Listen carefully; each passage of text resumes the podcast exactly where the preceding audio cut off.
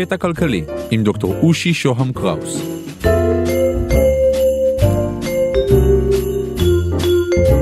קטע כלכלי, פרק מספר 7, חלק ראשון, כלכלה אוסטרית, כאילו מבוא.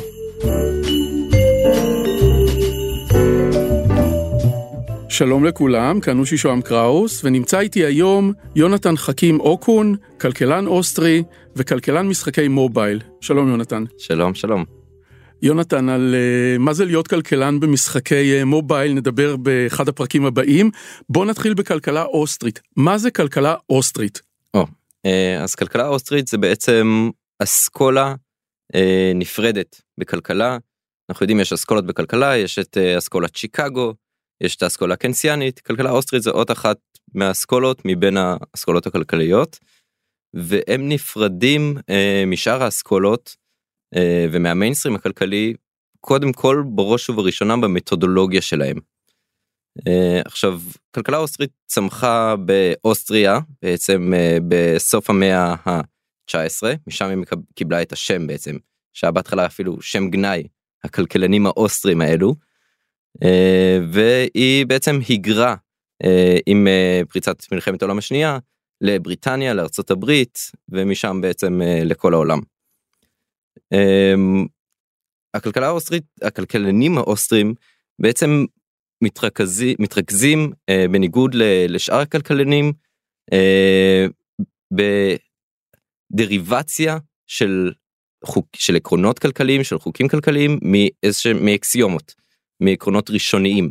זה מה שמאפיין בעצם את, ה, את הכלכלים האוסטרים uh, בניגוד ל, ל, לתפיסה הרווחת היום שכלכלה צריכה להגיע קודם כל מהאמפיריקה קודם כל ממדידות מאקונומטריקה כלכלנים אוסטרים אומרים לא הגישה הנכונה היא קודם כל להתחיל מהעקרונות מדברים שאנחנו יודעים שהם נכונים להסיק משם איזשהו ניבוי ואז לבוא ולראות איך מתבטא הניבוי הזה בשטח בכלכלה. זאת אומרת יותר דומה ל, אה, למקצועות מדעיים אחרים כמו פיזיקה למשל. עכשיו העקרונות שפותחים את הכלכלה האוסטרית אה, הם כמה עקרונות. העקרון הראשון אה, אינדיבידואליזם מתודולוגי. הסוכן הפועל בכל, בכלכלה האוסטרית הוא האינדיבידואל. האינדיבידואל פועל. האינדיבידואל פועל באופן תכליתי. זה העיקרון השני. אינדיבידואל פועל באופן תכליתי לפי מטרות סובייקטיביות שלו. אוקיי? זו בעצם האקסיומה הבסיסית של הכלכלה האוסטרית, אה, האינדיבידואל פועל באופן תכליתי לפי מטרות סובייקטיביות שלו. מכאן בעצם גוזרים כבר את שאר החוקים הכלכליים, אה, תועלת שולית פוחתת, כן, תפוקה שולית פוחתת, אה, עקומות ביקוש, עקומות היצע, כסף ומה המשמעות שלו, ומכאן ממשיכים הלאה עוד ועוד לפיתוחים יותר ויותר מתקדמים. זה ב, ב, בצורה רחבה מאוד מה זה כלכלה אוסטרית. איך אנחנו ממשיכים איך אנחנו מדגימים אולי הזמן עכשיו הוא להדגים. אוקיי. קודם כל uh, המצב לפני הכלכלה לפני שהתחילה הכלכלה האוסטרית אנחנו מדברים על המאה ה-19 uh, הכלכלה התפיסה הכלכלית השולטת בכיפה זה התפיסה הקלאסית כן התפיסה הקלאסית מנסה להסביר מה נותן למוצרים ערך. אוקיי מנסה להסביר את התופעה של מחירי שוק. והסברים שהם מספקים אפילו לפעמים אותם הוגים עצמם מספקים הסברים ש, שסותרים אחד את השני. כן אה, הפרדה בין ערך השימוש לערך החליפין פתאום כשהמוצר מגיע להיות אה, מוחלף בשוק תמורת מוצר אחר לצורך העניין כסף או כל מוצר אחר פתאום יש לו ערך אחר מאשר כשמנסים להעריך את הערך אה, הייצור שלו או את ערך השימוש שלו, והם לא מצליחים בעצם לענות על השאלה למה למשל ליהלום אחד יש ערך גבוה יותר מאשר כוס מים. למה יהלום עולה יותר כשאתה בא לקנות אותו. אמ, ובעצם זו הנקודה שבה נפתח, נפתחת האסכולה האוסטרית עם התובנה שערך הוא סובייקטיבי. אוקיי? ערך הוא סובייקטיבי והוא שולי. מה זה אומר שולי? זה אומר שאם יש לי אה, כמות מסוימת של יחידות מים, יחידות כוסות מים, אה, הכוס הבאה בעצם תהיה לי שווה פחות, תיתן לי פחות ערך מאשר הכוס הקודמת. אוקיי, כל כוס נוספת תן לי בעצם פחות ערך. ועכשיו אנחנו בעצם יכולים לפתור את, ה, את הפרדוקס הזה מקודם הסיבה שיהלום שווה כל כך הרבה יותר מאשר כוס מים זה בגלל שיש לנו הרבה כוסות מים ויש לנו מעט יהלומים. זאת התשובה היחידה הראשונה של יהלום שווה לנו הרבה יותר מאשר היחידה השולית של כוס המים. עכשיו התועלת השולית פוחתת אפשר ממש להנביע אותה מהאקסיומות האוסטריות כן אפשר להנביע אותה מעקרון הפעולה שדיברנו עליו קודם. כן לצורך העניין פעולה היא תכליתית. נניח שאני עכשיו אה, קונה טלוויזיות אוקיי לשם מה אני קונה את הטלוויזיות אז טלוויזיה ראשונה אני אשים בסלון נכון הטלוויזיה השנייה אני אשים בחדר שינה וטלוויזיה שלישית בחדר אורחים. אוקיי? עכשיו מתקלקלת לי הטלוויזיה בסלון. מה אני עושה?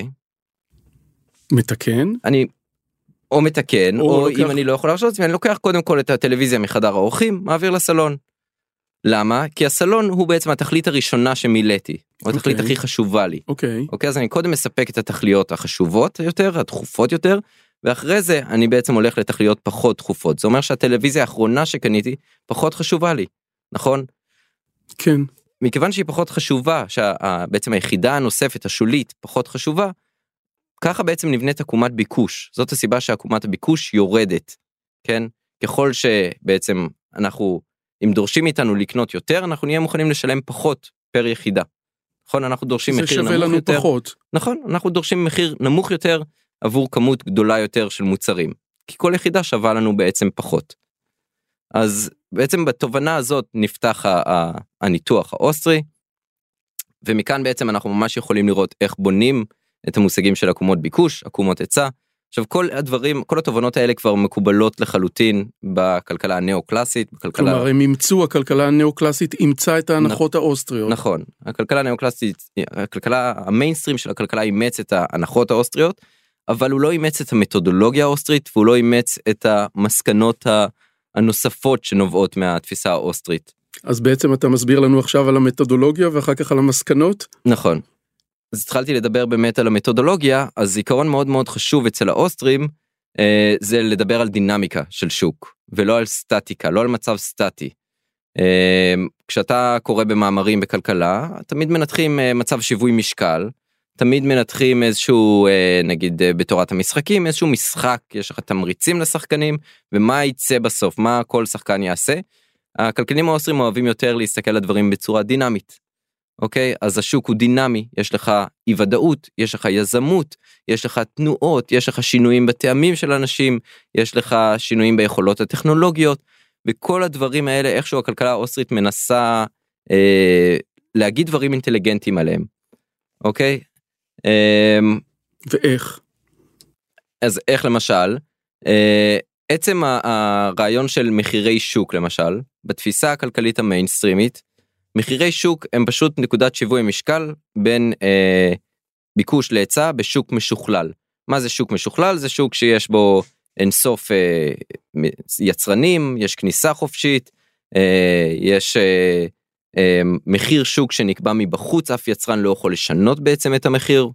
ו, ומה שקורה זה שבדיוק מיוצרת הכמות המבוקשת לכמות שהצרכנים רוצים באותו מחיר. זה בכלכלה המיינסטרימית נכון, אבל נשאלת השאלה איך הגיע המחיר שיווי משקל הזה, איך הוא קרה?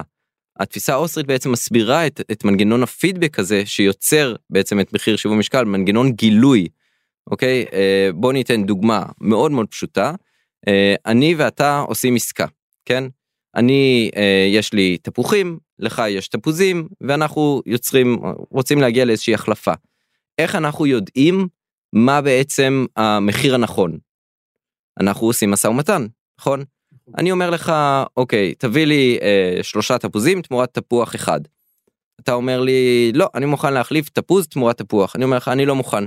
אתה אומר לי, אוקיי, אז שני תפוזים תמורת תפוח, ואני אומר, אוקיי, בסדר, הסכמנו. הגענו למחיר שוק, מחיר מוסכם.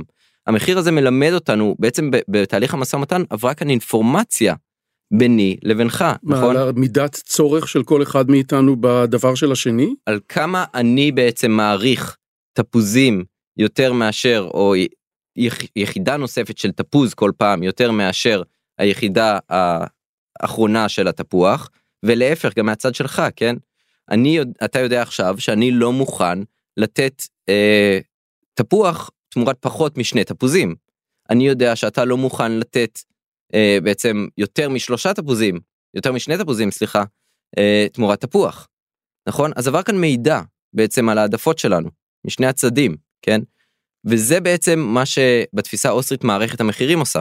אוקיי, מערכת המחירים מעבירה אינפורמציה, זה רשת של העברת אינפורמציה במשק לגבי צרכים של אנשים, לגבי העדפות בעצם, אה, לגבי יכולות של אנשים, מה אני טוב בו, מה אני גרוע בו, מה אני רוצה, מה אני צריך, מה אני לא צריך, מה אני מעוניין להימנע ממנו, כל הדברים האלה, המון אינפורמציה שעוברת בעצם אה, כל הזמן בעסקאות וולונטריות, כן, אה, אינפורמציה נקודתית שבעצם מבוזרת, מערכת המחירים עושה לזה איזה מין כזאת אגריגציה, כמו איזה מחשב על שבעצם פותר בעיה מאוד מאוד מסובכת של הקצאת משאבים.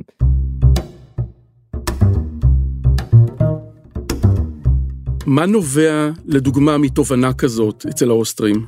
אז אה, אחד מה, מהדיבייטים המפורסמים בהיסטוריה של הכלכלה היה debate בעצם בין הכלכלנים של האסכולה האוסטרית לבין הכלכלנים המרקסיסטים הסוציאליסטים וזה אה, ה debate בנושא תכנון בקהילה הסוציאליסטית.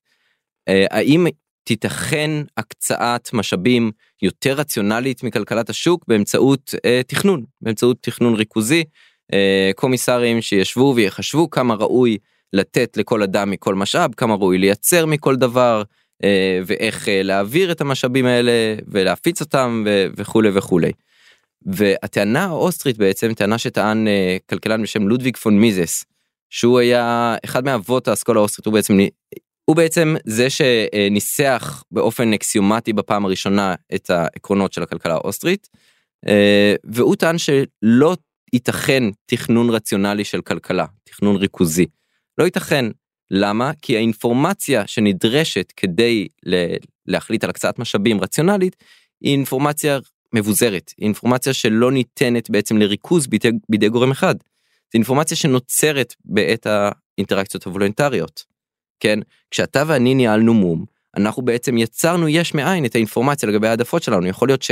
אה, שאף אחד אחר לא ידע את העדפות האלה, אבל יכול להיות שאנחנו אפילו לא ידענו לפני שבעצם עמדנו בפני הבחירה, העברנו את האינפורמציה אחד לשני בעזרת משא ומתן, בסוף הגענו לאיזושהי נקודה של הסכמה, נקודת שיווי משקל. זאת אומרת, מחירי השוק שנוצרים באמצעות אינטראקציות וולונטריות, מגלים לנו אינפורמציה שהיא לא זמינה לאף אחד לפני כן, כן? אז בואו אני אתן דוגמה ספציפית. נניח שהקומיסר רוצה אה, לסלול, אה, להניח אה, רכבת, פסי רכבת, אה, מעיר א' לעיר ב'. עכשיו יש לו שתי אפשרויות, כן? הוא יכול, יש R באמצע, והוא יכול לעבור מסביב ל-R, כן? אבל אם הוא עובר מסביב ל-R הוא בעצם צריך לקנות הרבה הרבה יותר אה, אה, מהפלדה שהפסים אה, עשויים ממנה. אה, הוא צריך להשקיע יותר שעות עבודה לצורך העניין במניחי מסילות, והוא יכול לעבור דרך R, אבל אז הוא צריך לחפור, והוא צריך כלים של חפירה. והוא צריך אה, אנשים שעוסקים בחפירה, הוא צריך מהנדסים שיתכננו איך בדיוק לחפור משני הצדדים להיפגש, מאוד מורכב הסיפור הזה, אבל יש לו שתי אופציות. איך הוא יודע איזה מהאופציות היא נכונה יותר? איך הוא יודע להגיד מה האופציה הרציונלית יותר שתחסוך יותר משאבים לכלכלה? הרי מדובר כאן על משאבים שונים מסוגים שונים, מדובר כאן על משאבים מ... מסדר שונה, כן? חלקם משאבים שעוזרים לנו לייצר משאבים אחרים בכלל, כן? מכונות, למשל. המכונות שהשתמשו בהם כדי לחפור בהר יכולות עכשיו לעשות דברים אחרים. יכול להיות שאנשים שהועסקו ביצירת המכונות האלה יכולים להיות מועסקים ביצירת מכונות אחרות, למשל מכונות חקלאיות. כן? אז איך הקומיסר יודע להחליט? בכלכלת שוק התשובה היא מאוד פשוטה. מה יותר זול? כי אם בעצם המחיר עכשיו של אנשים שמתכננים מכונות הוא מאוד גבוה, השכר שלהם, כן? המשמעות היא שיש להם שימושים מאוד דחופים. שהם מאוד מבוקשים. ואם בסופו של דבר זה יוצא יותר זול לעבור מסביב להר, המשמעות היא שיותר משאבים יתפנו לדברים שהם יותר דחופים לאנשים, אם יבחרו באופציה הזאת. אבל לקומיסר אין בעצם דרך רציונלית לקבל את ההחלטה הזאת. יונתן, עזוב קומיסרים, זה רלוונטי לימינו לעניין של פיקוח על מחירים וכולי, כאלה? בוודאי שזה רלוונטי, כי מה שפיקוח על מחירים בעצם עושה, בתפיסה האוסטרית, הוא בעצם מונע העברה של אינפורמציה, הוא מזריק אינפורמציה לא נכונה למערכת. אני גם לזה אתן לך דוגמה. נניח אה, שיש לנו איזושהי שרשרת אה, אספקה, כן? אה, יורד גשם, יש הרבה מאוד תבואה, כן? כשיש הרבה מאוד תבואה אז מחירי החיטה יורדים, נכון? אה, כשמחירי החיטה יורדים אז מחירי הלחם יורדים, מחירי הלחם יורדים, מחירי ההסעדה יורדים, מחירי ההסעדה יורדים אז גם המחירים של לינה במלון ביחד עם הסעדה יורדים בהתאם. אוקיי, מה קרה? גדל ההיצע, עברה לנו אינפורמציה מהחיטה בעצם עד לרמת האדם שלן במלון. אמ, ונניח שעכשיו שנה שכונה, שנה שכונה אין גשם, היצע החיטה מתדלדל, אוקיי? מחירי הלחם עולים, מחירי ההסעדה עולים, מחירי הלינה במלון ביחד עם ההסעדה עולים. מה בעצם קרה כאן? עברה אינפורמציה, בדיוק באותו כיוון, כן? עכשיו הבן אדם שבא ללון במלון יודע שהוא הוא לא יודע למה, הוא לא יודע מה קרה, יכול להיות שזה בגלל שלא היה גשם, יכול להיות בגלל שמשלוחים של חיטה נהיו יותר יקרים, כי נחסמו דרכים, כי יש מחסור בדלק, הוא לא יודע מה הסיבה, אבל יותר יקר לו עכשיו ללון במלון, והוא יודע שהוא צריך לחסוך בלינה במלון. זאת אומרת, משתמשי הקצה, האנשים שאוכלים לחם, אנשים שלנים במלון עם הסעדה, לא משנה, משתמשי הקצה יודעים ש... שהם צריכים לחסוך, בלי שהם יודעים למה. אבל האינפורמציה הזאת הועברה כל הדרך בעצם. עכשיו בא חבר כנסת חברתי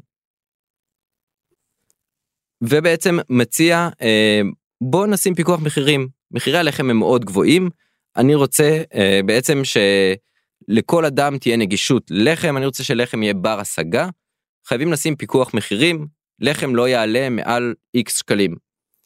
אוקיי וזה מחיר נמוך ממחיר השוק באותו רגע. מה קורה אז? המידע בעצם לא עובר, האינפורמציה לא עוברת ואנשים לא חוסכים, נכון? בצריכת הלחם, אנשים צורכים כאילו היה היצע רגיל, אוקיי? נוצרים מחסורים.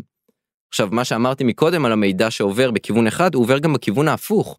זאת אומרת, אם מחירי הלחם עולים, פתאום משתלם יותר ליצרנים לעבור מייצור דברים מסוימים לייצור לחם, כן?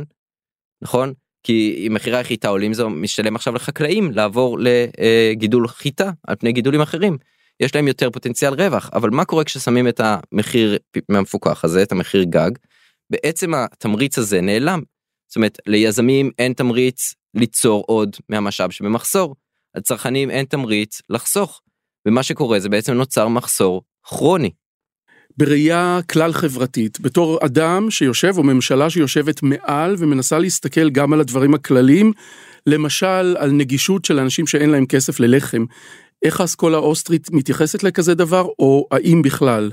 אז קודם כל האסכולה האוסטרית תתייחס לאיך כלכלה צומחת ומאפשרת ליותר אנשים נגישות באופן כללי למשאבים, אה, איך, אה, איך זה שבעצם מחירי המוצרים מבחינה ריאלית, זאת אומרת כמה בן אדם יכול בעצם לקנות באמצעות הכסף שהוא מרוויח בכל מיני צורות, אה, איך בעצם המחירים יורדים, איך איכות החיים עולה.